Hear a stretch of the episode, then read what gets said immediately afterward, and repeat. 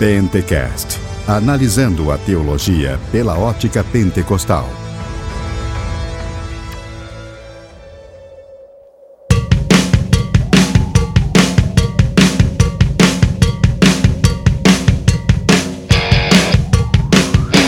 Fala varão e varoa, paz e graça a todos. Estamos aqui mais uma vez com o nosso Pentecast e hoje estaremos iniciando a série Carismata.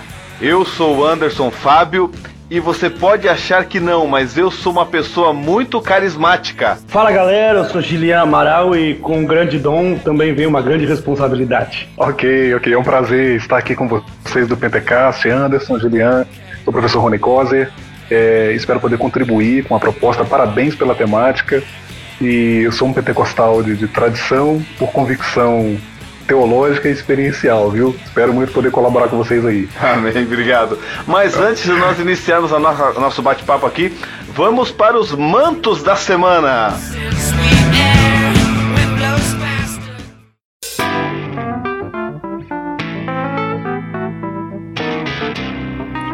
E nos mantos dessa semana, nós primeiramente queremos pedir perdão a todos os nossos ouvintes. Muitos seguidores estiveram nos perguntando quando nós voltaríamos, porque tínhamos falado que estaríamos gravando de 15 em 15 dias, teria um novo episódio, mas tivemos alguns desencontros aqui entre os participantes, entre os membros do Pentecast, e também tivemos algumas mudanças aqui em casa. E por esses e alguns outros motivos, nós não podemos gravar antes mas pedimos perdão e tentaremos gravar pelo menos uma vez por mês ou dentro da possibilidade gravaremos mais é, Pentecasts é, durante o mês também.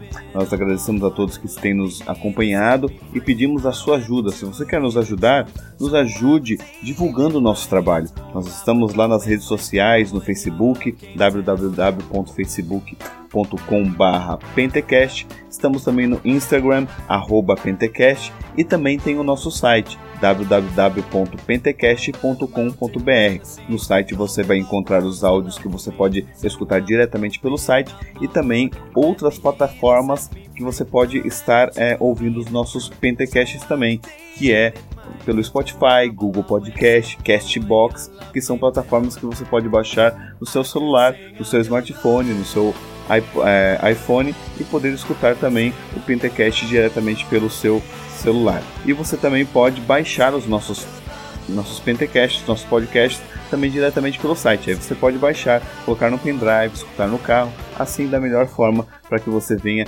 desfrutar aí da boa teologia pentecostal e de uma teologia com a perspectiva pentecostal. Nós agradecemos a todos que têm nos acompanhado e pedimos a sua ajuda e a sua oração. Muito obrigado e escute este episódio sobre dons espirituais que está muito bom mesmo e logo mais nós teremos a parte 2 que estaremos discorrendo a respeito do capítulo 12 de 1 Coríntios. Fique conosco e um abraço a todos.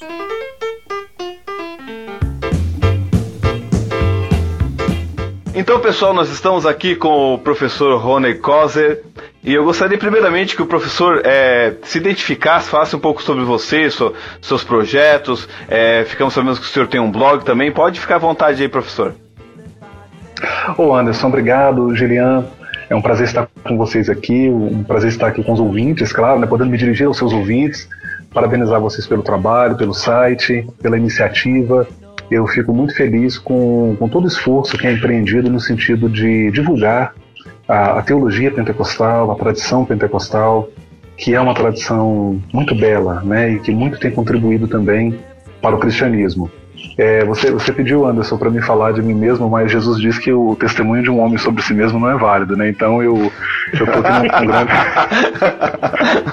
uma brincadeira, uma brincadeira. Não, não, pode falar. Bom, gente, uh, Bom, pela graça de Deus, eu sirvo como presbítero na Assembleia de Deus aqui em Cariacica, né? O bairro onde eu resido se chama Porto de Santana, Grande Porto de Santana, município de Cariacica, na região metropolitana aqui do Espírito Santo. Né? Nosso pastor é o pastor Evaldo Cassoto, um grande amigo, e trabalho já há muitos anos com, com teologia, com ensino de teologia, também venho escrevendo, produzindo alguns materiais. É, mantenho hoje um canal no YouTube, o Repensando o Meu Cristianismo, e também um blog, o blog Teologia e Vida. Né? O endereço é teologiavida.com, bem facinho aí de, de achar. Lá você vai ter acesso a artigos, a videoaulas que a gente disponibiliza. Eu tenho, tenho lá, o Anderson, Gilian e todos os nossos prezados ouvintes, eu tenho bastante material lá que eu disponibilizo gratuitamente. A ideia mesmo é contribuir com o reino aí, disponibilizar esse material para os nossos leitores, ouvintes, etc.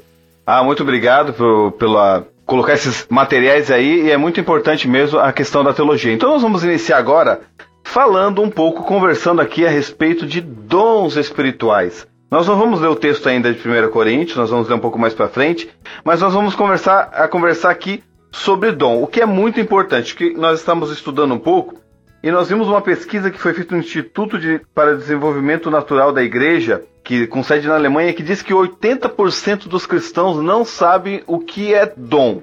E por isso é tão importante essa temática hoje, nós estamos falando sobre isso. Então vamos começar aqui. Começando por perguntar com o nosso convidado aqui especial, professor. Professor, o que é dom?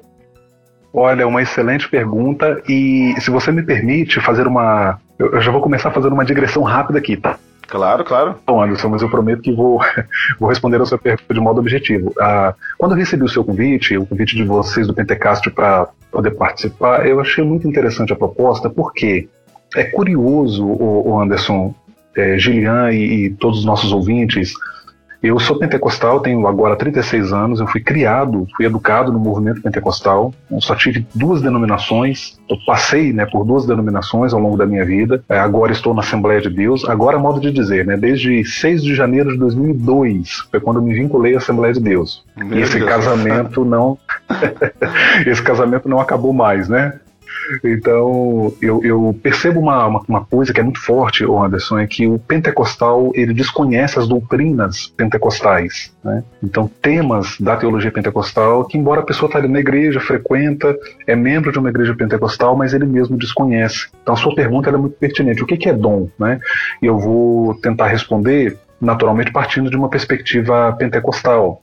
Claro. E os nossos teólogos, eles definem o dom, né, e claro que eu estou falando aqui a palavra dom nesse momento, posso dizer no sentido mais lato, mais abrangente, como uma dotação sobrenatural que é dada por Deus para o desenvolvimento de determinada atividade, né, assim de modo colocando de modo bem objetivo. É claro que essa atividade, na verdade, pode ser aí, pode se desdobrar de diversas formas. Então, resumindo, né, a palavra dom a gente pode defini-la aqui é, como uma dotação sobrenatural que é dada por Deus através do Espírito Santo para a realização de determinada atividade, né, para a qual o, o cristão ele é vocacionado, ele é direcionado ou ele é impulsionado, inclusive até, como nós, nós pentecostais entendemos, em ocasiões específicas também.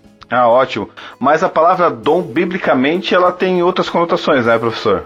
Por exemplo, é, estava estudando Sim. que dom tem a parte, até nem é o termo mais que é usado como dom espiritual, que seria, seria o caris, né, que eu usei do carisma, né, do carismata, como é o, a série, mas eu estava vendo que até Sim. no grego o doré é, um, é uma palavra que também é, está ligado com dom, mas é dom em outras, em outras perspectivas, como dom presente, né, que é o termo mais comum do Novo Testamento. Mas o dom que o senhor está tá usando aí como dom espiritual e dotação é justamente o caris, né, que é ligado a essa parte da, dos dons espirituais. Certo? Isso? Teria? Exato. Correto, Anderson. Bem, bem observado. A, a, a, palavra dom, na verdade, em língua portuguesa, ela acaba sendo tradução de diversas palavras, né? tanto no hebraico quanto no grego. Você tem, eu, eu até já digo de partida aqui, o, o Anderson, questão do, do, conhecimento na área de línguas originais, né, seja o hebraico, seja o grego, não é uma área de especialização para mim. Né, com quanto eu tenho trabalhado com, com, com, hermenêutica, na, minha pesquisa foi voltada à hermenêutica e leitura popular da Bíblia no mestrado, mas eu não, não é uma área que eu domine, mas é, dialogando com obras né, que, que, são especializadas e que nos fornecem é, ferramentas né, que nos fornecem informações a respeito disso, você logo percebe que a palavra dom em português é a tradução de diversos termos, tanto no hebraico quanto no grego. E de, de, um modo geral, Anderson, a gente pode colocar a palavra como uma, uma definição, perdão, né, para a palavra dom, de modo geral, seria um presente, uma, uma boa coisa, uma dádiva, isso, exatamente. Inclusive, ah, nós temos. Hoje eu estou bem pentecostal, viu, Anderson? eu diria. Eu vou, para citar aqui um, para citar aqui um autor pentecostal, o pastor Elinaldo Renovato, né? Ele, ele inclusive na sua obra Dons Espirituais e Ministeriais, né, ele faz uma abordagem bem interessante, uma obra introdutória sobre o assunto, mas uma obra muito interessante. Ele vai inclusive citar isso, ele fala do termo carisma que você acabou de mencionar no Novo Testamento, né, uma palavra grega, a, o termo, a expressão tá carismata, que é utilizada em 1 Coríntios capítulo 12, um capítulo muito importante, inclusive, para se falar dessa questão dos dons espirituais, e justamente com esse sentido, né, de um presente, que, é, de uma dotação que é dada por Deus. Ó, você vê a própria palavra dotação, né, talvez aí como uma, ou certamente como uma derivação da palavra dom, né, então justamente com a ideia de um presente, uma dádiva, uma coisa boa que é dada por Deus para os homens. Ah, inclusive, você tem uma expressão bíblica muito interessante, é que Deus ele deu dons aos homens. Né? Se eu não estou enganado, em Efésios. Isso. Me corrija se eu estiver errado. Sim, sim. Não é isso? Isso mesmo. Exatamente. Correto. Efésios 4.11. Na verdade, 4.11 não, é o 4.9 ali, né? Que o 4.11 são os, cinco, cinco ministérios ali, né? isso. né? Um pouco antes Exato, ele que ele disse que subiu, Exato, aos, ele... aquele que subiu foi aquele que desceu e deu dons aos homens, isso mesmo. Exato, exatamente. Quando é, ele menciona de fato ali, né? Isso, isso. É que até o, o termo que o senhor está usando é o termo até usado pelo, pelo saudoso nosso pastor Antônio Gilberto, né? Ele, ele vai dizer que o dom espiritual é uma dotação ou concessão espiritual e sobrenatural pelo Espírito Santo de capacidade divina sobre o crente para o serviço especial na execução dos propósitos divinos através da igreja. Então ele usa justamente essa parte de dotação, né? De, como se fosse uma capacitação para o serviço, para o ministério. Né? Exato, exato. E, e, isso é muito interessante, o, Anderson. A gente pode fazer um, uma consideração aqui, claro, agora não, não fazendo uma análise, digamos assim, etimológica da palavra, mas é, fazendo uma extensão aqui, partindo para uma definição teológica também.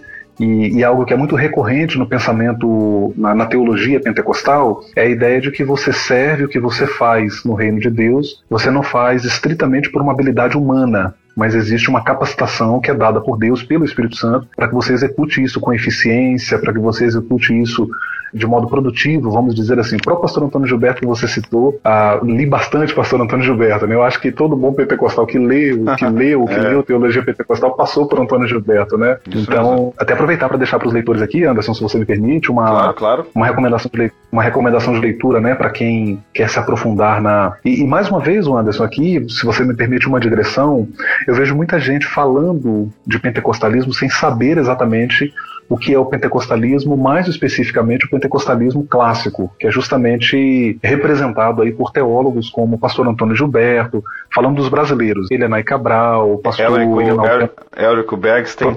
Sim, exato, exato. Então a gente tem aí é, teólogos é, nacionais que deixaram seu legado, deixaram a sua contribuição. E o pastor Antônio Gilberto foi editor daquela teologia sistemática pentecostal de capa branca, né, que foi publicada pela CPAD. Uma obra muito importante. Né, todo bom pentecostal tem que ter. pois é, rapaz. Pois é, Juliano. Ah, ah, e... Todo pregador pentecostal que eu conheço pode não ter nenhum livro, mas a teologia é, a sistemática pentecostal tem. é, que bacana, com certeza. É, essa é a do Orton, né? Que foi editada ah, pelo Orton também. É, a do Orton também. É, verdade. É, por exemplo, hoje e, e, e, Anderson, nós estamos falando aqui dessa questão.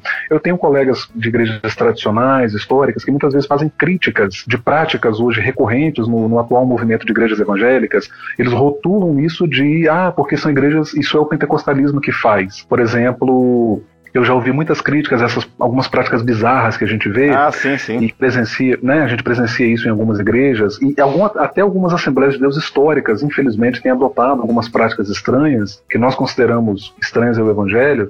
E aí eu digo para eles, né? Eu respondo para eles, olha, o que você está criticando é, eu leio teólogos pentecostais aí há 15, 20 anos e eles já criticam isso há muitos anos atrás. Então, o que você está chamando de pentecostalismo, na verdade, não é pentecostalismo tal como nós entendemos, uhum. né? Porque pentecostalismo não é supressão da razão, né? Não é abster-se da razão, da racionalidade cristã. Pelo contrário, é uma espiritualidade coerente que sim valoriza uma experiência do sobrenatural, desse contato, né, do, desse êxtase espiritual. Eu sei que essa palavra êxtase ela provoca arrepios em muitos pentecostais, mas estou usando a palavra aqui no sentido, no sentido acadêmico, né, do termo. Sim, sim. Essa experiência, né, com o divino, ela, ela é muito valorizada por nós, mas isso não necessariamente é sinônimo da, da supressão da razão e, e, e, sinônimo aí de coisas absurdas que a gente tem visto hoje que são chamadas de, de pentecostalismo, né? É, e até mesmo na questão do, dos dons, é, as pessoas não têm o conhecimento e às vezes extrapolam na, no próprio exercício dos dons, né? Isso nós vamos falar um pouquinho mais no final.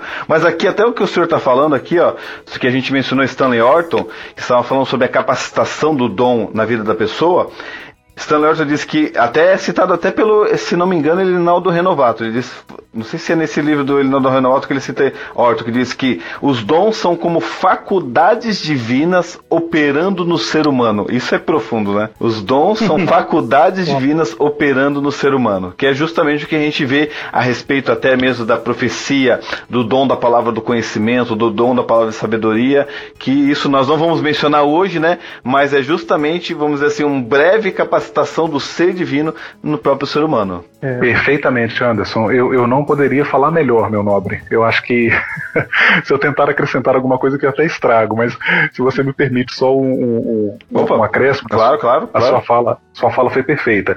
É, é uma espécie de interação, né? Assim, é, é isso que é muito marcante na experiência pentecostal. É muito marcante você você perceber justamente essa essa interação de Deus com o homem e o homem se torna de certo modo partícipe, né? Ele colabora com o projeto de Deus na Terra. Essa ideia, né, dessa administração dos dons espirituais, ela também é muito recorrente na, na teologia pentecostal. É justamente a ideia do equilíbrio, da ordem, da decência, da, da utilização devida dos dons espirituais. Por exemplo, o Anderson, eu vou fazer um comentário aqui agora que é para glorificar de pé, é forte, né? Eu vou.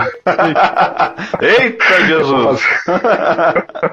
eu vou fazer, eu vou fazer uma reflexão aqui agora que é forte, é forte, Lian. É, é para a gente pensar, né? É para a gente pensar. Por exemplo, eu como acadêmico de teologia, né? Fiz graduação, fiz mestrado, estou sonhando com a possibilidade do, do doutorado também. Eu durante muito tempo e o teólogo na Assembleia de Deus, ele quase sempre ele fica margem, né? Esse é um problema gravíssimo entre nós ainda, isso ainda é muito forte. Nós somos rotulados como frios, né? Como apáticos espiritualmente, é, mas aí você percebe que muitas pessoas que têm essa experiência de dons espirituais, muitas vezes elas, ah, não estou claro dizendo que todos são assim, né? Obviamente que não, mas é, eu, eu mesmo vi na minha experiência pessoas que são tomadas por uma espécie de arrogância espiritual. Não sei se posso falar nesses termos, né? É, mas é isso porque... acontece, não é verdade, Anderson? Acontece, a gente acontece. vê que a pessoa, exato, a pessoa porque é, é usada por Deus ali de determinada forma, operação de maravilhas, recebe revelações e a pessoa no culto é, é, usada por Deus, né? É uma expressão muito cara para nós. A pessoa é usada, a gente fala muito isso. Acredito que vocês aí no Sul também usam essa expressão, né? Sim, Nossa, sim. Como, como a pessoa é usada por Deus, justamente sinalizando essa manifestação de dons espirituais, e a gente vê muitas vezes muita arrogância. Então você percebe que o problema da arrogância, o problema da frieza, o problema da apatia, não está necessariamente atrelada a você ter uma formação acadêmica ou a você ter dons espirituais. Ela está nos dois lados, né? O problema é, na verdade, o coração do homem, muitas vezes, que se abre a isso, ou nós que emprestamos o nosso coração para isso. Né? Então fica aí uma, uma dica para a gente refletir sobre isso, sobre essa utilização devida dos dons espirituais, que há pessoas que podem utilizar isso para sua própria vaidade pessoal, quando, na verdade, o princípio bíblico é outro. Né? Você recebe é. dons espirituais para servir a comunidade de fé, e não para se vangloriar em cima disso. Né? Até o, o, Greg, o, o Greg Kenner, ele escreve ele naquele livro o, o Espírito na Igreja, ele diz né, que, que Deus proveu os dons para que sirvamos a igreja, não para que exaltemos os indivíduos, né? Então, é, é principalmente para servir a igreja. Então, acho que a, a, Fantástico. A, o objetivo primordial dos dons, primeiramente, é glorificar Jesus, porque eu, eu creio que o Espírito Santo ele não opera para glorificar o homem, ele opera para glorificar Jesus. Né? Então, se dentro de um culto qualquer tipo de dom não é usado para glorificar Jesus, então é, é, precisa rever esse conceito. Então, o dom, primeiramente, glorificar Jesus e, em segundo lugar, servir a igreja. Porque se os dons não, não forem usados para essa forma, eu acho que não há necessidade de dons. Porque o dom não vem para, como diz Greg Kenner, mesmo para exaltar indivíduos, né? mas para exaltar a Cristo e servir a igreja. Exato, excelente. Fantástico. Lembre-se, com grandes poderes vem grandes responsabilidades. Agora, Exato. agora o professor falou sobre essa interação de homem e Deus, né? Essa interação que temos. Né? E muitas, muitas pessoas têm talentos naturais. Agora, os dons são talentos naturais, esses talentos são concedidos por Deus. É a pessoa que tem talento, necessariamente ela vai ser usada num dom ligado ao talento. Como é que funciona isso? É talento, é dom, que às vezes há uma confusão no meio. Eu vou dar um exemplo. É, vou dar um exemplo.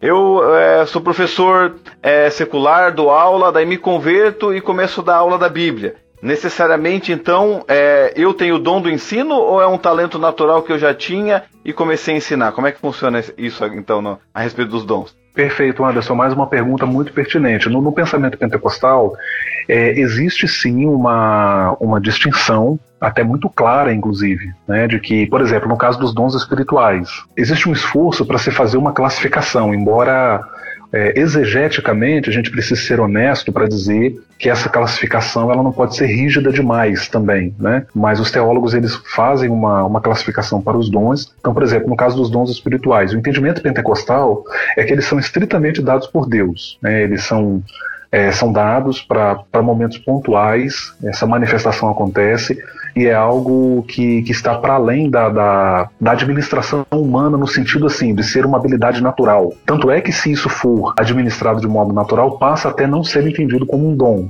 espiritual, nesse caso. Eu vou dar um exemplo aqui ah, dentro, dessa, dentro dessa classificação né, que é colocada. A gente tem. Eu estou até, inclusive, aqui com uma, uma, uma recomendação para fazer, que é a, a, teologia sistemática, justamente nós mencionamos anteriormente, que é a teologia sistemática uma perspectiva pentecostal editada pelo Stanley Horton, né? Então há um, um num, num dos capítulos eles vão justamente apresentar uma classificação, né? e aí coloca justamente a questão dos dons atrelados ao ministério, dons espirituais, como estão lá em 1 Coríntios 12. Então você tem lá, por exemplo, né, no caso dos, dos dons lá de 1 Coríntios 12, aí você tem aqueles dons que estão atrelados à sabedoria, a um conhecimento e quando você lê os teólogos pentecostais, eles vão sempre explicar o seguinte: é, é um conhecimento sobrenatural que não poderia passar por vias humanas, que está fora da administração humana. Por que, que eu estou dizendo assim, tá, o, o Anderson, é, Julian e, e prezado ouvinte, prezado ouvinte?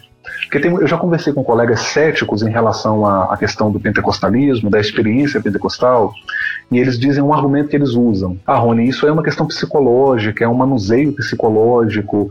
E teve até um colega muito capaz, inclusive, professor, né, professor também em cursos teológicos, porém cético em relação a isso. E ele falou: não, Rony, isso é uma questão de administração psicológica. Eu falei: sim, mas e quando essas. Vamos, vamos tomar o exemplo aqui da palavra profética, né? Quando alguém chega e diz: olha, Deus está dizendo isso, né, meu filho, como como se a pessoa emprestasse a boca para Deus falar e, e, diz que determinada coisa vai acontecer e aí aquilo acontece e são coisas que acontecem na sua vida que estão para além da sua rede de relacionamentos, que estão para além da sua capacidade de influência. E aí você olha e fala, olha, não tem como explicar isso senão por uma ação divina. Então nesse sentido, Anderson, eu, eu respondo que não, o dom não é uma mera a, ah, habilidade humana, mas você tem uma outra vertente também que vai dizer o seguinte: há determinados dons que podem ser entendidos como uma espécie de capacitação de habilidades naturais, né?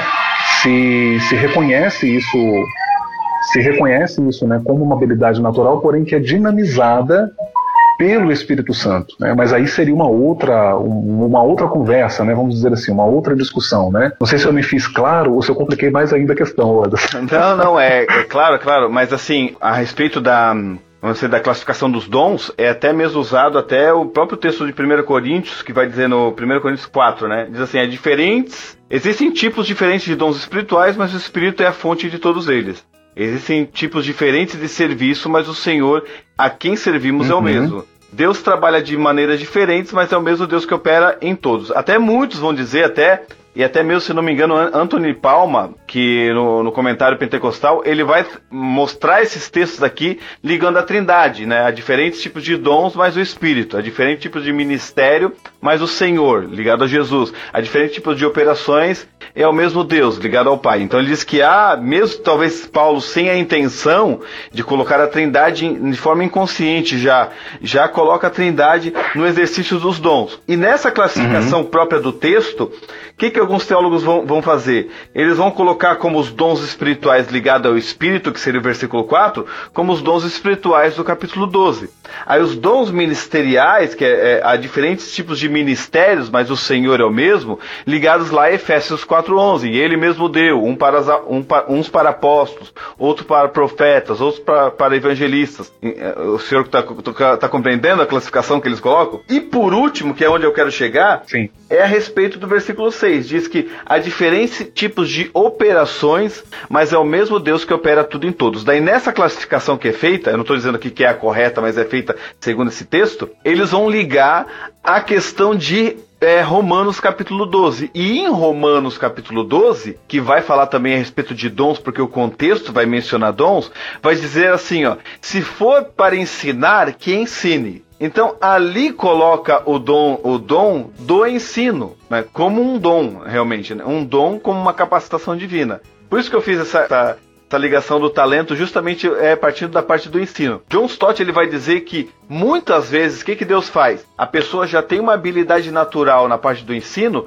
e Deus a capacita sobrenaturalmente ela para que ela venha exercer o, ensino de uma forma sobrenatural agora, fazendo-se conhecer e fazendo, vamos dizer assim, os mistérios de Deus conhecidos de uma maneira mais sobrenatural do que ela ensinava, vamos dizer assim, na, na parte secular. Isso também pode ser é, pensado dessa forma? Perfeito, Anderson. Excelente, excelente apresentação, exposição da, da questão. Ah, eu diria até brilhante a, a, sua, a sua exposição. E, e, isso está, sim, no pensamento teológico pentecostal. Justamente você tem uma. No, no, caso, eu colocaria como um recorte mais específico aqui, Anderson, o caso dos dons espirituais, aquela, aquela relação de nove dons que são destacados ali a partir de 1 Coríntios 12, né? Que a gente tem ali os dons de poder, dons de, ah, de sabedoria, etc ali seriam realmente ah, algo mais. Eh, estamos falando de dons que, exato, que estariam mais atrelado a, a, essa ação sobrenatural que foge à administração humana. Mas, como eu disse, você tem também, você reiterou isso, né? Você tem também a compreensão dentro do pensamento pentecostal de que você pode ter uma aptidão é, natural, mas isso é, isso é dinamizado, acho que a palavra é essa, né? Isso é dinamizado pelo Espírito Santo. Então isso é bem interessante. Só para melhorar aqui, o Anderson, acredito que vai, vai contribuir, vai ser pertinente o, o comentário. Deixa eu como como bom pentecostal. Pentecostal não resiste, né? Pentecostal se ele não contar nenhuma experiênciazinha, ele nem dorme à noite, né? Então Opa, então... vai lá. o pentecostalismo está baseado na experiência, né? Então é, é possível não ter uma experiência. vai lá, vai lá, pois pode é, rapaz. Uh, então, eu, vou, eu, prometo ser bem objetivo, tá, gente? Para não, não sufocar o tempo da, do nosso podcast aqui, né? Mas eu vou, vou contar algo que aconteceu comigo. É, eu estava na. na só só para exemplificar essa questão do, uh, do dom pensado como uma, uma dinamização de algo, de um dom já presente na, no indivíduo, né? Um dom natural que é dinamizado pelo espírito e o dom é, como uma manifestação que foge a qualquer recurso humano, é, de conhecimento prévio, etc. Né? Ah, eu, eu, estava no meu escritório aqui no município de Cariacica, pelos idos do ano de 2018, sentado à mesa do meu escritório, eu fiz uma oração. Falei com Deus, falei, Senhor, eu estou aqui na, na, na, minha cidade já há muitos anos e enfrentei dificuldades no, no meu ministério. Senhor conhece o meu coração. Já são 20 anos aqui, né, desde a minha adolescência, servindo, passei por diversas igrejas. É, e eu faria outros 20 anos, porque fiz sobretudo para ti. Mas, Senhor, o Senhor sabe que meu coração não está mais aqui, eu preciso é, eu gostaria de que o senhor me, me levasse para outra cidade. Eu preciso respirar, eu preciso. É, eu não tenho condições financeiras para isso. Né? Ainda me lembro com, com muita vivacidade, o, o Anderson, Julian, é, prezado ouvinte, prezado ouvinte, a, dessa oração que eu fiz no ano de 2018, na, no início do segundo semestre. E eu fiz essa oração e pedi a Deus, falei, Senhor, eu não tenho condições financeiras para me deslocar hoje para outra cidade, para ir morar em outro lugar, mas eu gostaria muito, eu preciso sair daqui. Eu trago as minhas feridas ministeriais depois de tanto tempo e, e, e gostaria de respirar, mesmo que fosse temporário. Tudo bem, fiz essa oração, voltei a trabalhar no meu computador. Eu ah, confesso que quando fiz essa oração, eu nem dobrei os joelhos na cadeira como estava, apenas abaixei a cabeça, fiz essa oração com todo o meu coração, com toda a minha alma. É, Anderson, Juliana, passaram-se menos de 10 dias. Eu recebi um telefonema uh, de uma pessoa que eu conhecia há menos de seis meses. Né? Um, um, profissional da área da educação. Ele é diretor acadêmico de uma faculdade no Rio de Janeiro e nós nos conhecemos há menos de seis meses. Havíamos conversado algumas vezes. Eu já vinha dialogando com ele, mas jamais imaginava que ele em algum dia iria me ligar para fazer uma proposta daquela natureza. Ele me ligou, eu estava na mesma cadeira, frente ao computador, trabalhando. Nessa época eu trabalhava em casa, é, como autônomo. E aí, escute só que interessante, ele me ligou e falou, Rony, eu venho conversando com você, venho te acompanhando. Ele até brincou, né? Falou assim, Rony, e eu tô de olho em você, camarada. Tô de olho em você. Eu tô te ligando para te fazer uma proposta. Eu falei, não, pode falar. E ele disse assim: Rony, você não toparia ir para o Rio de Janeiro, ficar uma temporada lá, trabalhar, adquirir uma experiência e, e depois voltar para cá e a gente recomeça aqui? Eu estou com alguns projetos aqui no estado também. E quando ele falou aquilo para mim, Anderson, Gilian, prezado ouvinte, prezado ouvinte, na hora eu me lembrei da oração que eu tinha feito há menos de 10 dias atrás. Né? E aí eu até brinquei com ele, falei, rapaz, nós vamos quando? Amanhã? Vamos embora. entendi que aquilo já era uma, uma resposta da minha oração. Mas a coisa não para por aí. Né? Eu não comentei aquilo com, com muitas pessoas, ou melhor, com quase ninguém. Né? Eu comentei, obviamente, com a minha esposa, né? com, com alguns amigos muito próximos, mas eu, eu decidi não abrir aquilo para mais pessoas. Eu não comentei, inicialmente, eu não comentei é, com o meu pastor, depois até falei para ele. Passaram-se mais alguns dias, um irmão a um amigo meu veio à minha casa, até então ele nunca tinha vindo à minha casa, né? Esse, esse irmão, inclusive, hoje nem mora mais aqui, ele está no estado de Minas Gerais. Ele veio aqui, a gente falava muito tempo de se encontrar para tomar um café, e ele veio à minha casa e chegou aqui no escritório, tomou um café comigo. Ah, quando ele terminou, eu falei assim: oh, não vai embora sem fazer uma oração, não. Ele fez uma oração e terminada a oração, ele disse assim: Rony, Deus me dava uma visão com você. E na visão eu perguntava a Deus o significado dessa visão. E Deus me deu o um entendimento. Ele me manda dizer para você o seguinte: ele me manda dizer que ele está levantando um homem para te ajudar. E esse homem vai estender a mão para ajudar você e é alguém de fora do seu contexto. Anderson, Gilian, eu me lembro até hoje da expressão, da forma como ele falou. Ele disse assim, Rony, esse é um homem de fora do seu contexto. Esse fora do seu contexto nunca saiu da minha cabeça. Por quê? Porque esse diretor acadêmico lá dessa faculdade do Rio de Janeiro, ele não é crente, ele não é evangélico, ele é católico praticante, ele era uma pessoa que eu conhecia há pouco tempo, né? E quando aquele irmão começou a falar aquilo, na hora eu entendi do que se tratava. E eu teria que ser muito cético, o Anderson Juliano, para olhar aquilo. E essa pessoa que, que me entregou essa, essa mensagem, né? essa, que me passou essa revelação, ele não sabia absolutamente nada ele não tinha a menor ideia do que estava acontecendo, eu não tinha conversado com ele sobre isso, como não tinha conversado com quase ninguém. Aí eu pergunto a você, Anderson, Juliana, como explicar isso se não por uma manifestação sobrenatural? É justamente, é por isso que nós somos pentecostais. Eu creio muito nisso. É, é, é o Gilian provavelmente tem muita experiência também a respeito disso. E todo pentecostal que se preze mesmo e se envolva realmente com, com, com Deus vai ter experiências sobrenaturais dessa forma, né, Gilian? Verdade, é verdade. Até o, o, o, o Greg Kenner ainda ele diz né, que a maior, a maior é, não é nós que temos que provar que os dons não existem, mas é o sensacionista que tem, porque nós somos uma prova cabal. A experiência pessoal de cada um prova a, a, atualidade dos dons espirituais. Né? Então, é, eu creio nisso aí, até a, a, a questão de, de, do sobrenatural, ele, ele rodeia muito a, a, nossa fé, a questão do pentecostalismo. Então, não tem como eu disse, você ter uma crer num, doutrina pentecostal sem ter uma experiência. Então, eu acho que aqueles que não creem nisso é porque ainda não tiveram uma experiência profunda com o Espírito Santo, porque é ele que é o responsável de, de todo, toda essa causa, distribui os dons para quem quer, da forma que quer, do jeito que quer, né? O pior é que eu conheço pessoas que tiveram essa experiência e hoje não tem mais. E isso que eu acho uma coisa Acontece. absurda. É, é, é, uma coisa absurda. Não tem como, como colocar. Você tem essa experiência, não tem como você esquecer, não tem como você duvidar daquilo que aconteceu com você. E isso é, é algo sobrenatural. Agora aqui, ó, nós Sim. já classificamos o, um Anderson, pouco. Não pode falar, professor. Desculpa, Anderson, uma, uma, uma intervenção rápida, tá? Se você me permite, Gilian, ah, eu acho que vale a pena também a gente ponderar aqui que o pentecostalismo, ele com justiça pode ser considerado também um, um movimento é, com, que, que, é herdeiro da reforma protestante, no sentido de valorizar as escrituras, né, no sentido de valorizar a, a pessoa bendita de Jesus né, e outros lemas né, e outras bandeiras da reforma protestante. Nós enfatizamos a experiência porque a própria Bíblia, de certo modo, ela é resultado de uma experiência. O, o grande filósofo contemporâneo né, francês Paul Ricoeur, ele tem, tem um insight dele que eu acho muito interessante, justamente a ideia de que a história ela precede a palavra. Aquela palavra de Deus que nos chega por meio de um texto, ela é resultado de vivências, de experiências que o povo de Deus viveu. Ou nós não somos um segmento do, do cristianismo que é experiencialista, como alguns nos têm, nos têm acusado, né? Pelo contrário, temos as escrituras, somos orientados pela palavra de Deus, valorizamos as escrituras mas entendemos que a experiência ela é um elemento fundamental que não pode simplesmente ser negligenciado. Né? Então acho que essa explicação ela define bem o que, que é um pentecostal equilibrado, coerente, que valoriza de fato as escrituras.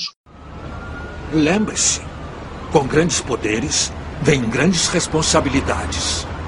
É, nós como pentecostais, nós cremos em sinais, né? E, e não existe argumento maior para que nós possamos a, a, agarrar do que as palavras do próprio Jesus, né? dizendo, ó, é, esses sinais né, seguirão aos que creem. Então, os sinais. Os próprios pais da igreja primitiva, né, você for olhar a história, você vai ver que existem diversas provas de que os dons, principalmente o dom de profecia e milagre, existiam na, na época. Né? Lógico que não de forma tão abundante como no primeiro século, mas, mas existia. Então, você negar isso é, é você negar uma parte do, da, do cristianismo e da fé, e daquilo que Cristo nos outorgou, entendeu? Não, e outra, Gilian, isso se reproduz de modo tão sistemático, né, inclusive para fora dos limites né, do pentecostalismo em seu aspecto, vamos dizer assim, institucionalizado, né, é, metrificado. Isso, isso até porque eu, até no artigo que eu publiquei, foi publicado, um artigo meu que foi publicado pela, pelo Mensageiro da Paz, uma defesa do pentecostalismo, não, perdão, uma defesa do pentecostalismo clássico foi publicado na revista Obreiro da CPAD, eu até deixo isso lá muito claro, o Espírito Santo não é um private da Assembleia de Deus,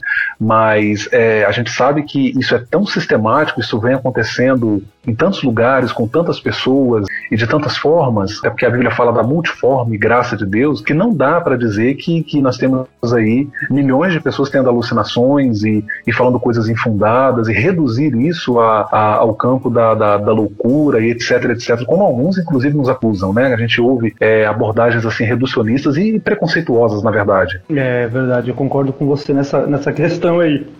O preconceito. Eu acho que talvez, talvez por causa dos excessos, né?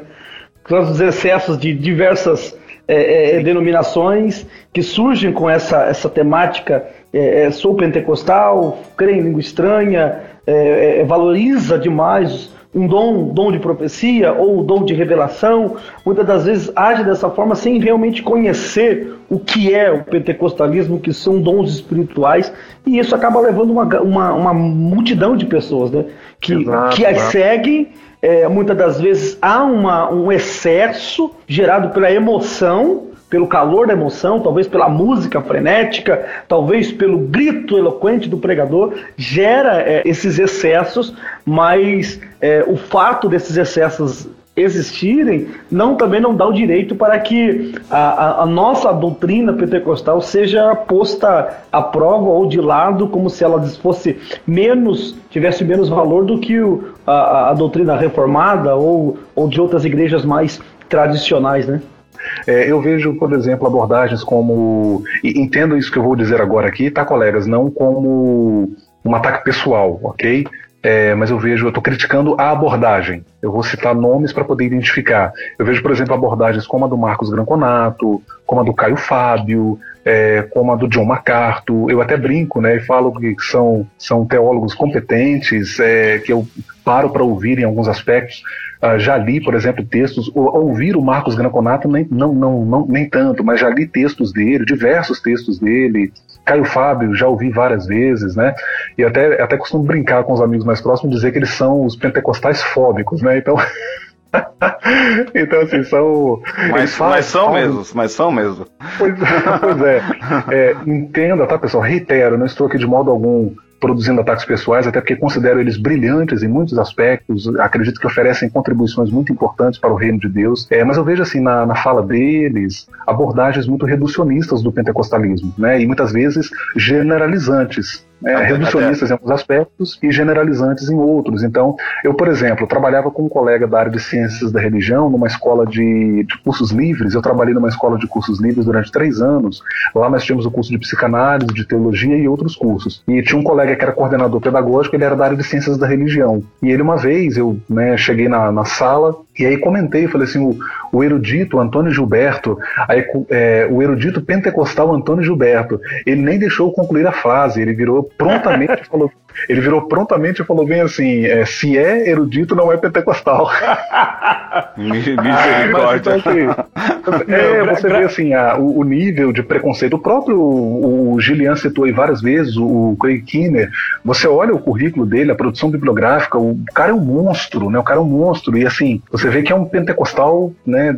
Defensor do realmente Não, a, defensor. A, bi, a, bibliografia dele no final dos livros é da 20 a 30 páginas. Olha o quanto não, camarada. É um absurdo, um absurdo, assim, muito competente, muito capaz e, e, o próprio Stanley Horton que faleceu. A gente, se você for, se você for aí no blog Teologia Pentecostal, virou referência no país, né? Do, do, do Gutierrez, um jovem brilhante também. Ele coloca lá uma lista de teólogos pentecostais. Então, assim, são abordagens realmente caricatas, preconceituosas, né? Coloca todo mundo que é pentecostal no mesmo pacote e não é por aí, né? A gente sabe que não é por aí. E até citar o John MacArthur, né? Para quem não sabe, o John MacArthur ele discorda totalmente da parte da, dos carismas, né, dos dons aqui que nós estamos falando, mas por outro lado ele concorda com o pentecostalismo na questão da escatologia. Ele é um, um, um teólogo brilhante em questão do dispensacionalismo, mas eu não vou entrar nisso agora para a gente continuar a nossa pauta aqui. Tá, segue a pauta.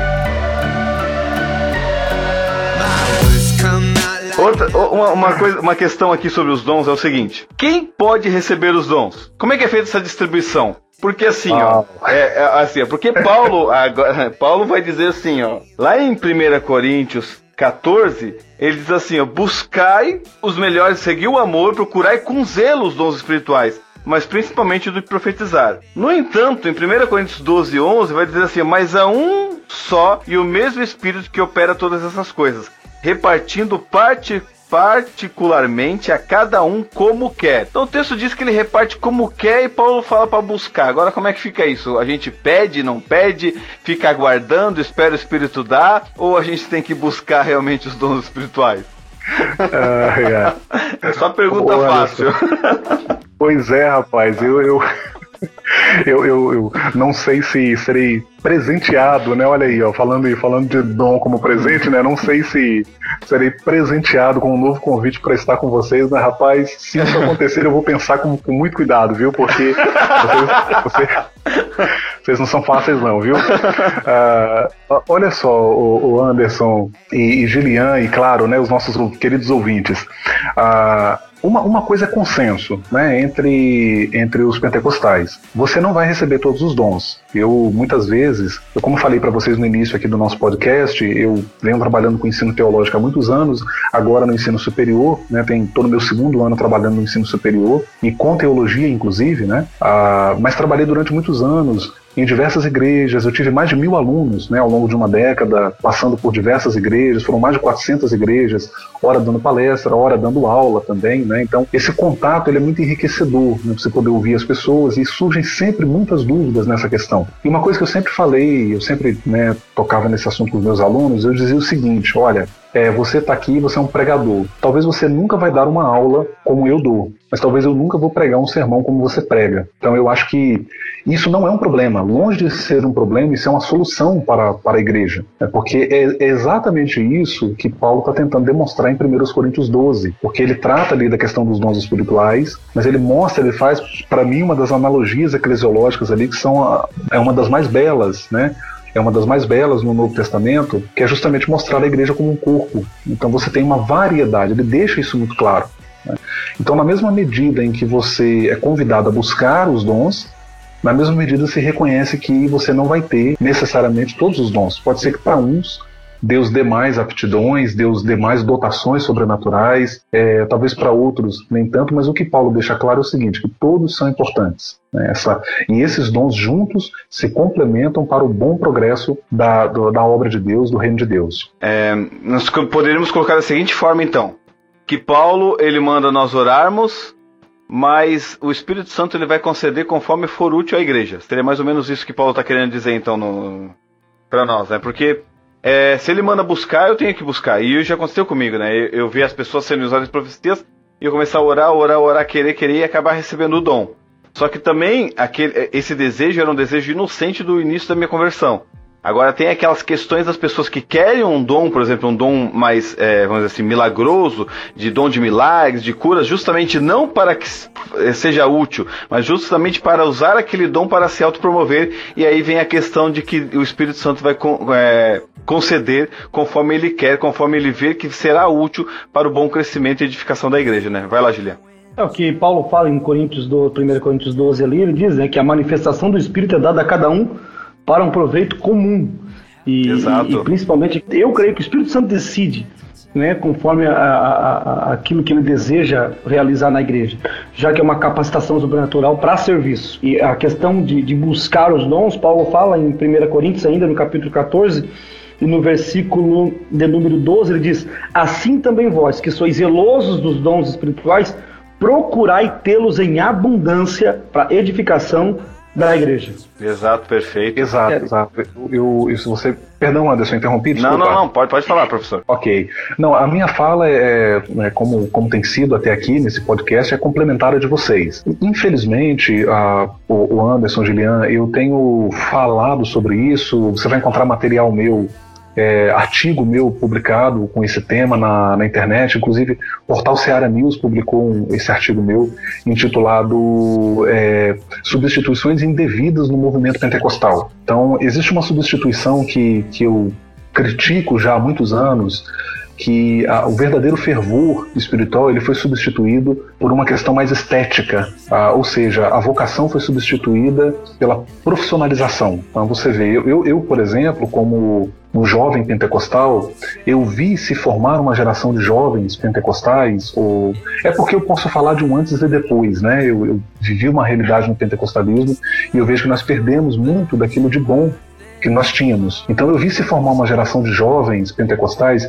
idiotizados, imbecilizados. Eu sou de uma geração, o Anderson, o Julian, que nós fomos forjados como obreiros para glorificar a Cristo. A gente pegava a caixa de som, ia para a rua.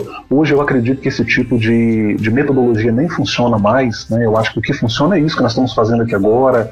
Vocês estão atualizados com isso.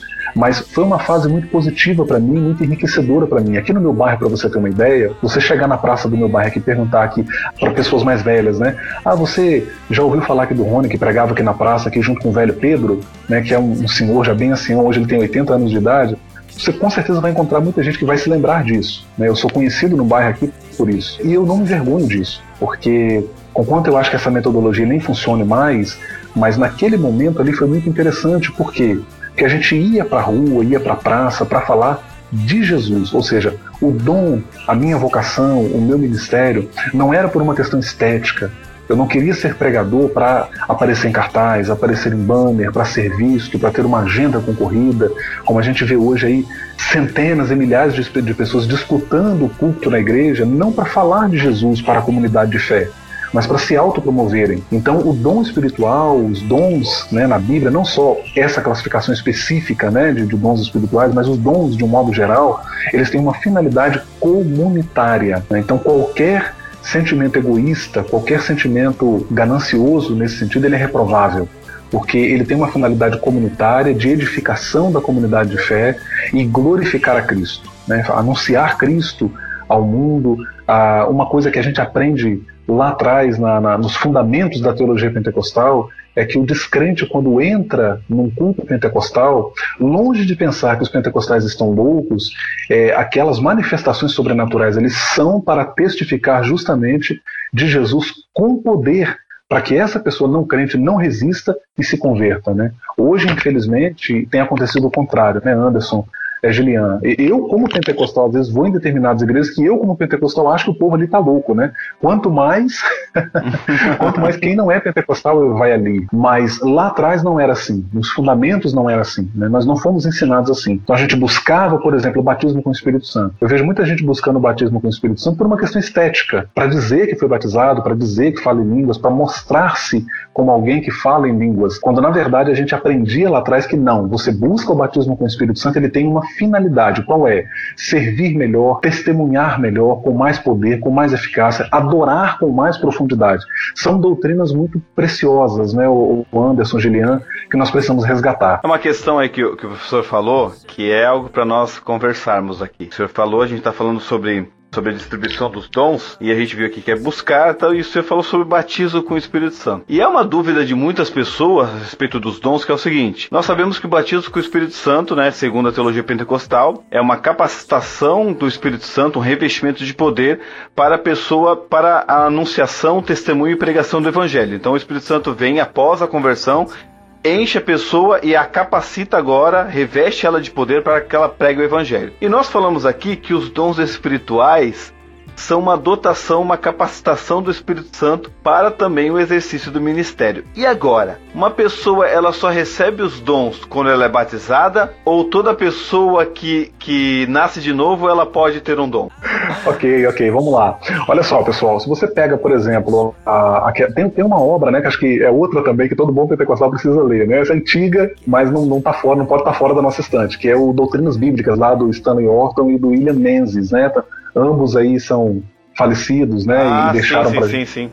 Mas o, nesse momento específico, vou colocar como exemplo aqui o caso sim, claro. da, dessas doutrinas bíblicas, né? Que é uma obra bem utilizada também por pentecostais e que serviu muito, né? Ao pentecostalismo. Ah, você pega, por exemplo, lá o capítulo 7, ele vai falar do batismo com eles, né? Que são o, o, o Orton e o, e o Menzies. E no capítulo 7 ele fala sobre o batismo no Espírito Santo. E no capítulo 8 ele fala da evidência física inicial no Espírito Santo, que é outro ponto também né, é muito muito sensível. E você percebe que ele coloca justamente parece que ele tensionou colocar numa uma espécie de sequência né? Ah, colocando justamente o batismo primeiro depois a evidência física desse batismo e uma coisa interessante ah, você pega também a teologia sistemática editada pelo Orton também vai numa direção muito parecida e você tem aí um, um, certo consenso no pentecostalismo brasileiro em boa parte dele no sentido de afirmar que os dons são subsequentes ao batismo com o Espírito Santo. É possível uma pessoa ser perfeitamente regenerada, nascida de novo,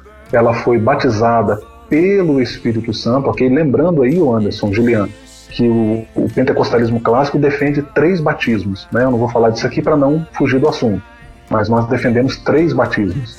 É diferente das igrejas históricas, tradicionais, etc. Então, voltando aqui à linha de raciocínio, né? Aí você tem essa ideia que é muito consensual, né? De que você é, primeiro recebe o batismo com o Espírito Santo ah, para depois receber dons espirituais. Agora, eu, eu ousarei né, fazer aqui uma colocação dizendo o seguinte: o vento sopra onde quer. É para glorificar, de, é glorificar de pé, hein, gente. o vento, o vento, o vento sopra onde quer. Né? Então, eu, eu acho que a gente não pode, eu sempre digo isso para os meus alunos, a gente não pode tratar é, teologia como exatas. Né? 2 mais 2 é igual a 4 ponto final. Não, eu acho que há exceções, e aqui eu vou ser bem calvinista agora, né? É, Deus é soberano, né?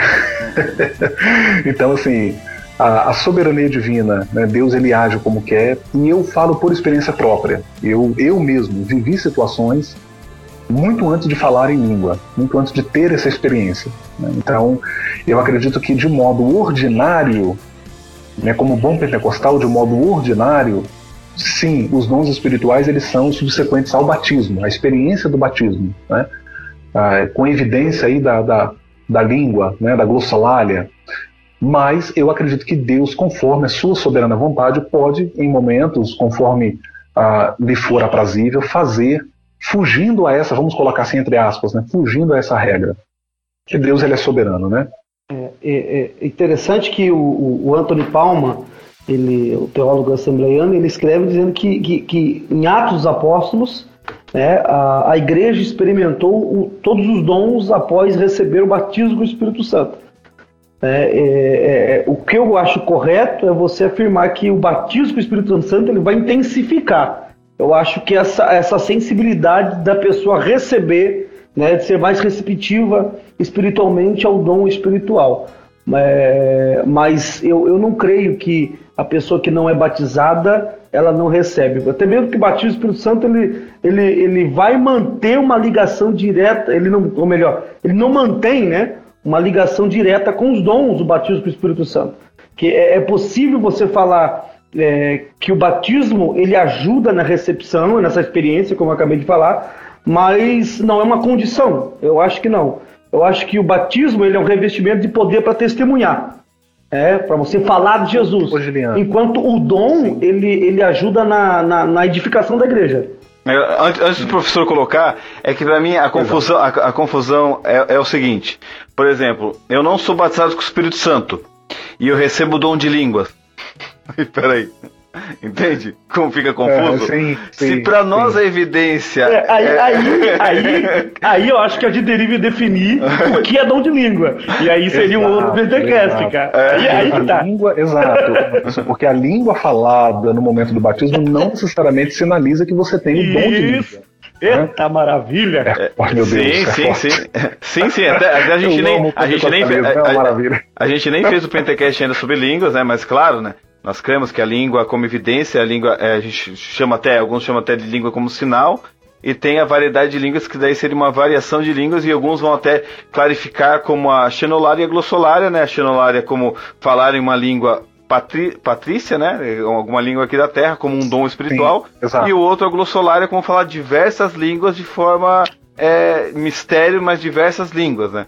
É, eu até coloquei isso justamente para apimentar, gente, a, a, a, questão aqui. Sim, porque, sim, porque, porque é complicado realmente, né? Por exemplo, eu não sou batizado e recebo o dom de línguas. Aí eu falo em línguas, Ei, mas tu é batizado? Não, não fui batizado com o Espírito Santo. Só recebi o dom de línguas. Essa é a dificuldade que muitas pessoas têm de entender dessa forma. Mas o Gilian falou também bem interessante a respeito da intensificação que o batismo dá. Justamente que a, a, abre uma sensibilidade maior para as questões é. espirituais e abre o leque também a respeito do, dos dos dons espirituais. Até porque nós temos pessoas que são calvinistas, como o nosso professor citou, o calvinismo, né? que são calvinistas, que não creem no batismo é, é, com o Espírito Santo da forma que nós cremos, como algo posterior à salvação, mas creem na atualidade dos dons que são chamados continuistas. Né? Então eles creem que as pessoas recebem o dom, mas não recebem o batismo, porque eles creem que o batismo é, é juntamente, é, é, na verdade, o batismo é a conversão. Então essa, essa diversidade no meio pentecostal, ou vamos dizer assim, numa outra linguagem, no meio carismático, né, dos dons espirituais. Uhum. É Sim, é, e eu, eu, até, eu até faria aqui um complemento à fala do, do Gilian também, o Anderson anteriormente, ah, no sentido de que, ah, certa vez, conversando com um amigo meu, um grande amigo que é pastor batista, mas ele é, foi da Assembleia de Deus durante 12 anos, ele mesmo diz, Rony, é, hoje eu pastorei uma batista tradicional, mas eu acredito na atualidade, acredito, eu sou batizado com o Espírito Santo, e, e ele, inclusive, conversando comigo, e uma pessoa também com uma formação muito bacana, ele é formado aqui pela Federal do nosso estado, pela UFES, na área de ciências sociais, é cientista político, sociólogo, etc. E ele falou uma coisa interessantíssima para mim. Ele assim, Rony, as nossas teologias sistemáticas, elas sejam as, as de matriz pentecostal, as a, de matriz reformada, elas herdaram muito uma mentalidade é, positivista, kantiana, né? de modo que você tem que ter uma verdade muito objetiva mas a gente sabe que a vida não é assim, a experiência não é assim. Né? Então, eu fico muito preocupado quando eu vejo teólogos, inclusive teólogos sistemáticos e pessoas simples na minha comunidade de fé, tratando essas questões, o Gilian Anderson, e, claro, os nossos ouvintes, né? Como se fosse uma conta matemática, onde você quer encaixar os blocos ali de modo muito preciso, e se fugir daquilo ali já está errado, e você coloca sob suspeição. E, na verdade, não. Eu acho que a gente precisa entender que toda regra ela tem a sua exceção. É, é como você perguntar assim, Rony, existe salvação fora da igreja? Eu digo sem nenhum problema, é claro que existe. Né? Eu, eu defendo que ordinariamente a salvação se dá dentro da igreja. Mas eu não posso fechar o pacote, ser rígido demais e, e, dizer que, senão eu vou colocar no inferno pessoas que foram muito mais crentes do que eu, que viveram antes de mim, né, e, e que tiveram uma conduta, uma vida com Deus, muito antes até da, da, da, do que a gente entende hoje por cristianismo, né, e foram homens piedosos, mulheres piedosas. Né, a gente deve lembrar que esse, essa configuração denominacional ela é recente, né? então só para problematizar essa questão. Então, é o que eu estou tentando dizer, colegas, que a gente não pode tratar a teologia de modo assim tão positivista, né, tão kantiano, é, tão exato. Né? Então, eu acho que sim, os dons, ordinariamente, eles são subsequentes à experiência do batismo, mas Deus na sua soberania, ele pode fazer e de modo excepcional. E eu vou falar um negócio aqui que vai desviar muita gente, viu? eu tô brincando, tá, gente? eu acredito, eu acredito até que em situações atípicas e excepcionais, Deus ele faz coisas extraordinárias até com pessoas não cristãs. Deus ele pode fazer, né? Então eu acho que Deus, na sua soberania, para atender a um propósito específico, em um momento pontual, ele vai fazer para que o seu propósito seja alcançado. Lembre-se: com grandes poderes vem grandes responsabilidades. Agora, para a gente apimentar mais o nosso nossa conversa aqui, todo crente tem um dom? todo crente tem um dom? Porque assim, eu ó. Eu sei tocar, eu sei tocar violão. Porque assim, eu tenho o dom do louvor, né? O dom de ficar na portaria. Todo crente tem um dom assim?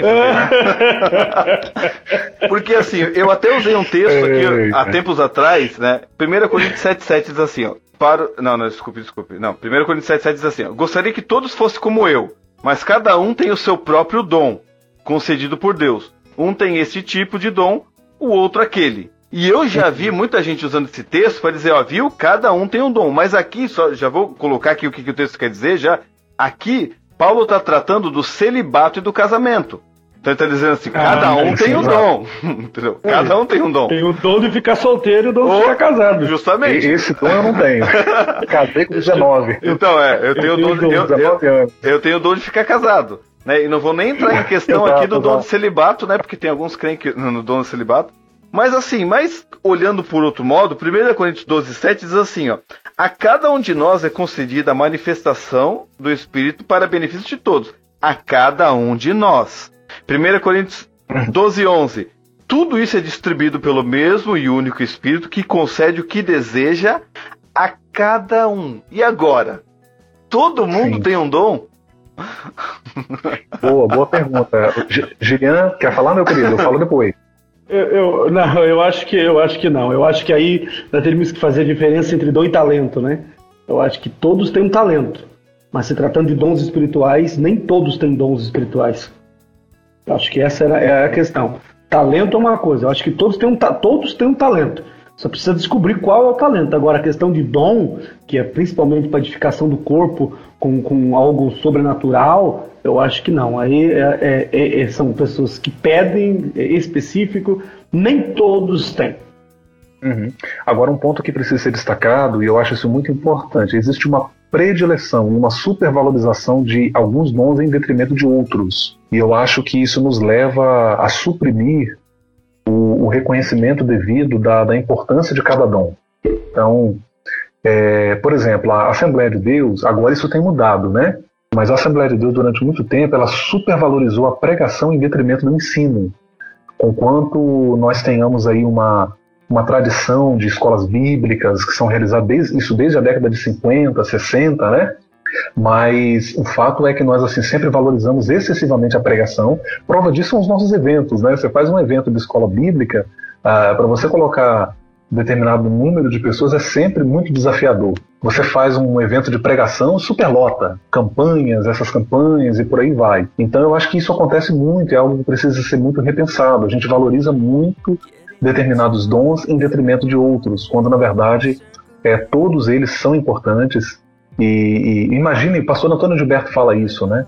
Uma igreja que só tem pregadores, ela caminha para o fanatismo religioso. Uma igreja que só tem ensinadores, ela caminha para o formalismo religioso. Então daí a importância de você ter essa equilibração, né? Exato, exato. É, a, até ali, Anderson, em 2 1 Coríntios 12, né? Ele fala que há diversidade de dons, mas o Espírito é o mesmo. Eu creio que Paulo está tá querendo dizer o que, que, que todos os dons são diferentes, mas que todos eles são proveitosos. Né? É, eu acho que assim, cada cristão com um dom diferente ou específico, Paulo está dizendo que independente do dom que ele tem, não é mais importante do que o outro que tem um outro dom. Então, por isso que eu creio que Paulo está falando isso, o, a diversidade de dons, mas o espiritual mesmo, ou seja, independente do dom que você tenha, isso não te faz melhor do que o outro que tem o dom de profecia, o outro tem o dom de cura. É, eu acho que é, é essa, essa fala do nosso amigo, eu acho que é muito, muito sincera no que ele falou. Eu penso assim, aqui, como é, levando para um contexto maior, né, que até é, como eu li o texto ali de 1 Coríntios 12, 4, 5 e 6, que fala a diversidade de dons, a diversidade de, de ministérios, a diversidade de operações, eu creio que, é, vamos dizer assim, cada crente tem um dom, mas não é, é relacionado ao dom espiritual. É, eu creio que o, no, no, no sentido de que dos dons de uma forma geral. Porque daí se a gente pegar é, Romanos 12, vai falar sobre contribuir, vai falar sobre é, encorajar, se você tem o, o, dom de exortar, que é encorajamento, então encoraje, Exato. levante. É, se você tem o dom de, de, de, contribuir, que contribua com alegria. Se você tem o dom de ensino, que se esmere no ensino. Então eu creio que nesse sentido, se a gente for colocar aqui, se não me engano, dá quase 30 dons, se a gente contar de todos os dons. Exato. É, é uns 30 Exato. dons eu acho que cada pessoa dentro do corpo tem um dom específico, mas como o próprio professor falou, há uma supervalorização por alguns dons em específico, né? E até mesmo, eu achei, até achei que o pastor ia falar do dom de profecia. O dom de profecia é um dom importante, o próprio Paulo fala a respeito disso, né? Mas é, no meu tempo de, de jovem, né? Sou jovem ainda, né? Mas no início da minha conversão, vamos dizer nesse sentido, é, até o Julian vai concordar que a profecia era um dom super valorizado. Quando se, se você profetizava, e tinha até um amigo nosso, né, Julian?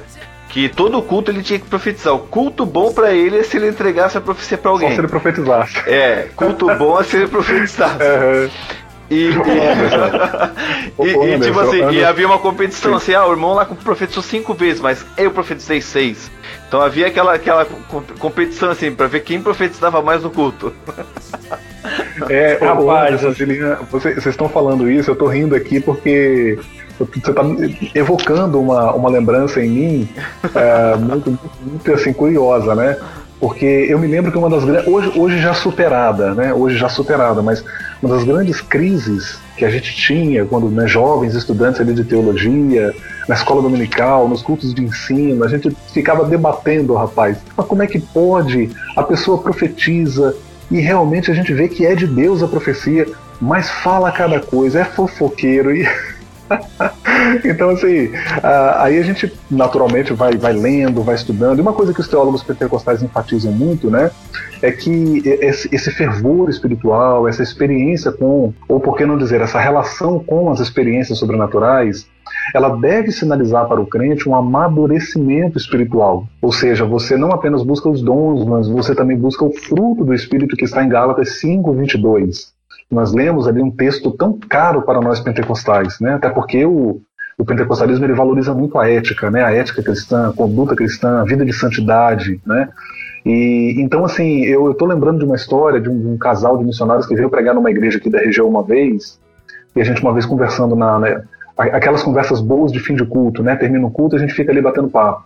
E aí o, colega contando pra gente que veio um casal pregar numa igreja pentecostal aqui da região, um casal de missionários, e pregaram, e foi uma bênção, e a igreja, pessoas foram batizadas com o Espírito Santo, houve conversões no dia, manifestações espirituais, o culto terminou tarde, a lá pentecostal mesmo, né? E aí o culto terminou, o pastor da igreja, né, preocupado com, com o casal de missionários, que já era, já era tarde da noite, né, já tinha extrapolado um pouquinho o horário, ele chamou o casal e falou para eles, olha, é, tá muito tarde, a igreja aqui tem alojamento, fiquem aqui, não é né, coisa de primeiro mundo, mas vai acolher vocês bem. Ah, pastor, o senhor permite? Permito, não pode ficar aqui. E deixou o casal ficar.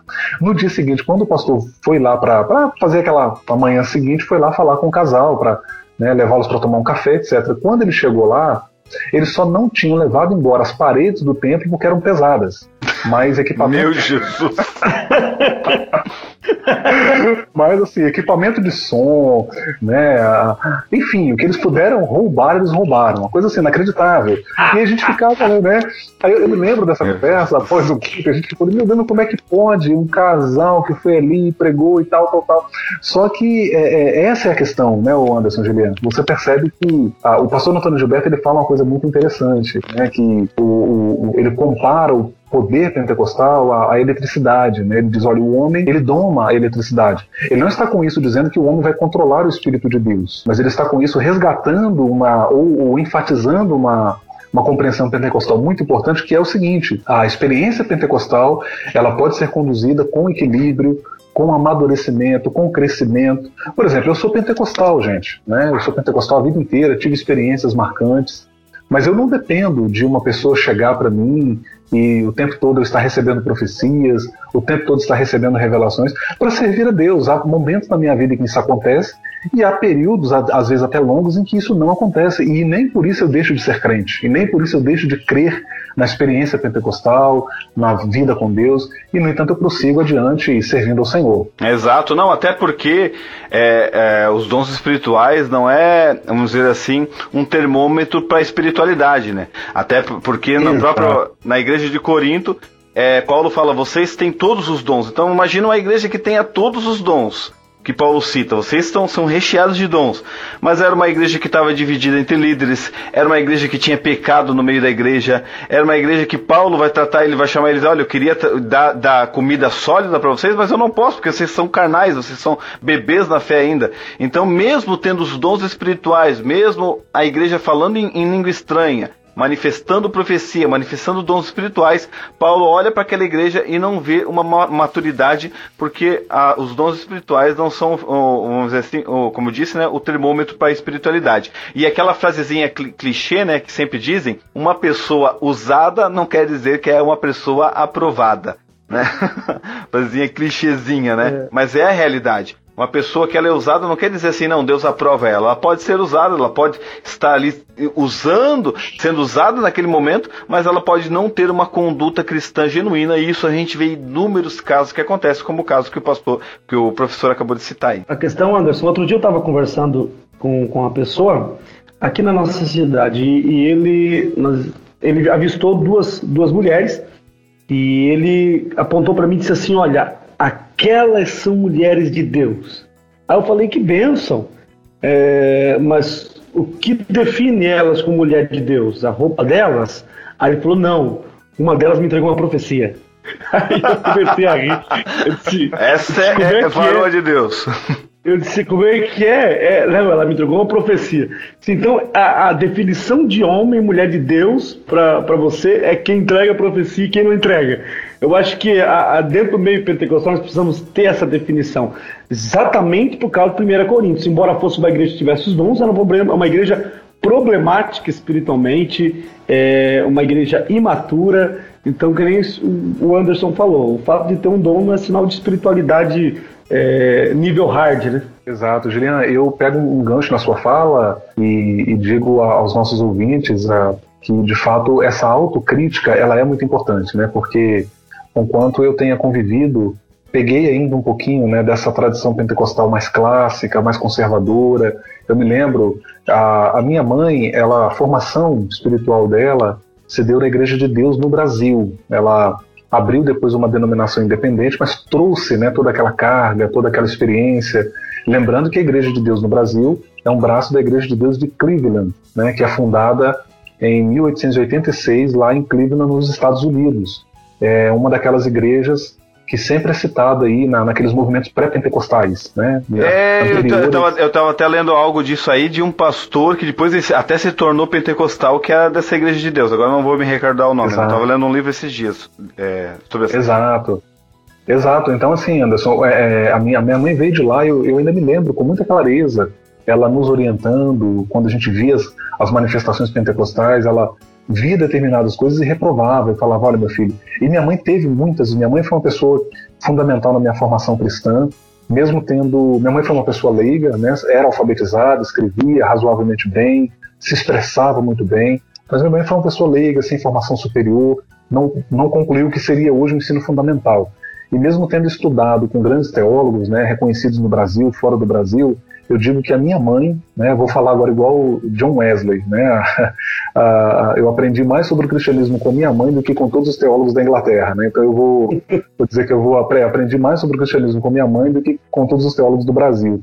E minha mãe, ela falava muito, eu me lembro isso, nós estamos falando de coisas aí de quase 30 anos atrás, e ela falava para mim, falava, meu filho, para nós, né, adolescente ainda, ela dizia, olha, é isso aqui, tá vendo aquilo, né, essa loucura, meu filho, isso não é, o Espírito Santo não faz isso, isso é o homem. E é interessante que eu venho de, de comunidade, de uma comunidade de fé muito, muito simples, de pessoas iletradas, sabe, o, o Anderson, Julian? É, e eu falo para vocês aqui com, com um nó na garganta. Até me emociono quando falo, porque era uma fé muito simples, né? Era uma fé muito simples, era um pentecostalismo muito puro, diferente dessa loucura que nós estamos vendo hoje, né? É. Era uma, uma fé, uma relação com Deus muito sincera, quando, por exemplo, acontecia uma manifestação pentecostal, quando minha mãe levantava para falar uma palavra profética na igreja, aquilo para nós era um momento muito sagrado, era uma noção muito importante. Hoje não, a gente percebe que cultos na minha igreja, Assembleia de Deus mesmo, a gente lida com esse problema, a falta de reverência das pessoas, a falta de, desse desenvolvimento da espiritualidade, né? Então são valores realmente que nós precisamos resgatar, né, de fato aí da nossa tradição. Então estamos passando aqui para o final do nosso Pentecast. É, poderíamos falar muito mais coisas e tinha muito mais coisas na pauta. Provavelmente nós faremos um outro Pentecast para falar só sobre o texto ah. de 1 Coríntios 12, que tem muito assunto ainda para ser citado. Mas eu, nós vamos encerrar aqui com o propósito dos dons espirituais, que já foi bem mencionado, mas eu quero citar aqui uma frase do pastor pentecostal, saudosa memória, Érico Bergstein, que diz assim: ó, Todos os dons são para edificação da igreja, para aperfeiçoamento dos crentes. Pois, quando, quando os dons operam, manifestam-se para edificação, exortação e consolação. Os dons manifestam a presença de Deus na igreja, o que traz abundante alegria. E para finalizar, depois vou deixar um parecer aí dos irmãos, frase de Billy Graham que aqui é para trazer a responsabilidade a nós agora a respeito dos dons. Olha que Billy Graham, saudosa memória também, diz: Deus deu a cada um de nós um serviço e dons sobrenaturais para executá-lo. Se não executarmos nossa tarefa, seremos repreendidos diante do trono do julgamento. As Escrituras ensinam que cada crente estará diante de Cristo para o julgamento, para prestar contas da fidelidade com que usou os seus dons e de toda a sua vida diante de Deus e dos homens. Como diz o pentecostal, é forte. É forte, hein? Meyer Pirman ele diz que dons são capacidades sobrenaturais concedidas pelo Espírito Santo para ministérios especiais. Olha só, excelente. Excelente. Então vamos deixar aqui o nosso abraço a todos. Obrigado por ouvir o nosso Pentecast. Obrigado, professor Rony Kozer. Falei certo? Falou certíssimo, meu nobre. Muito obrigado pela participação aí. Deixa as suas considera considerações. Ok, Anderson, Gilian, prezado ouvinte, prezado ouvinte foi uma alegria. Eu vou falar igual o, Penteco, é, o pregador pentecostal querendo falar bonito agora, né? Foi uma alegria inenarrável ter estado com vocês aqui, viu? uh, Deus abençoe vocês e o projeto Pentecast. Pentecast. Pentecast, perdão. Ah, ok. okay. Vai lá, Gilian, dá as suas considerações e a nossa bênção apostólica, que é o evangelista da casa. Oh, glória a Deus. Que é, muito alegre e feliz por esse quarto Pentecast aí. Esse projeto vai ser está se tornando cada vez maior. É um prazer poder estar aqui com o nosso amigo Rony. Deus abençoe grandemente é, a oportunidade de poder te ouvir. É, fico grato e espero numa próxima estar com vocês de novo aí, com meu amigo Anderson. Um abração para vocês aí. E eu vou dar a bênção é, apostólica a todos. Que o amor de Deus, a paz do Senhor Jesus e as doces consolações do Espírito Santo estejam com todos, em nome de Jesus. Amém. Amém.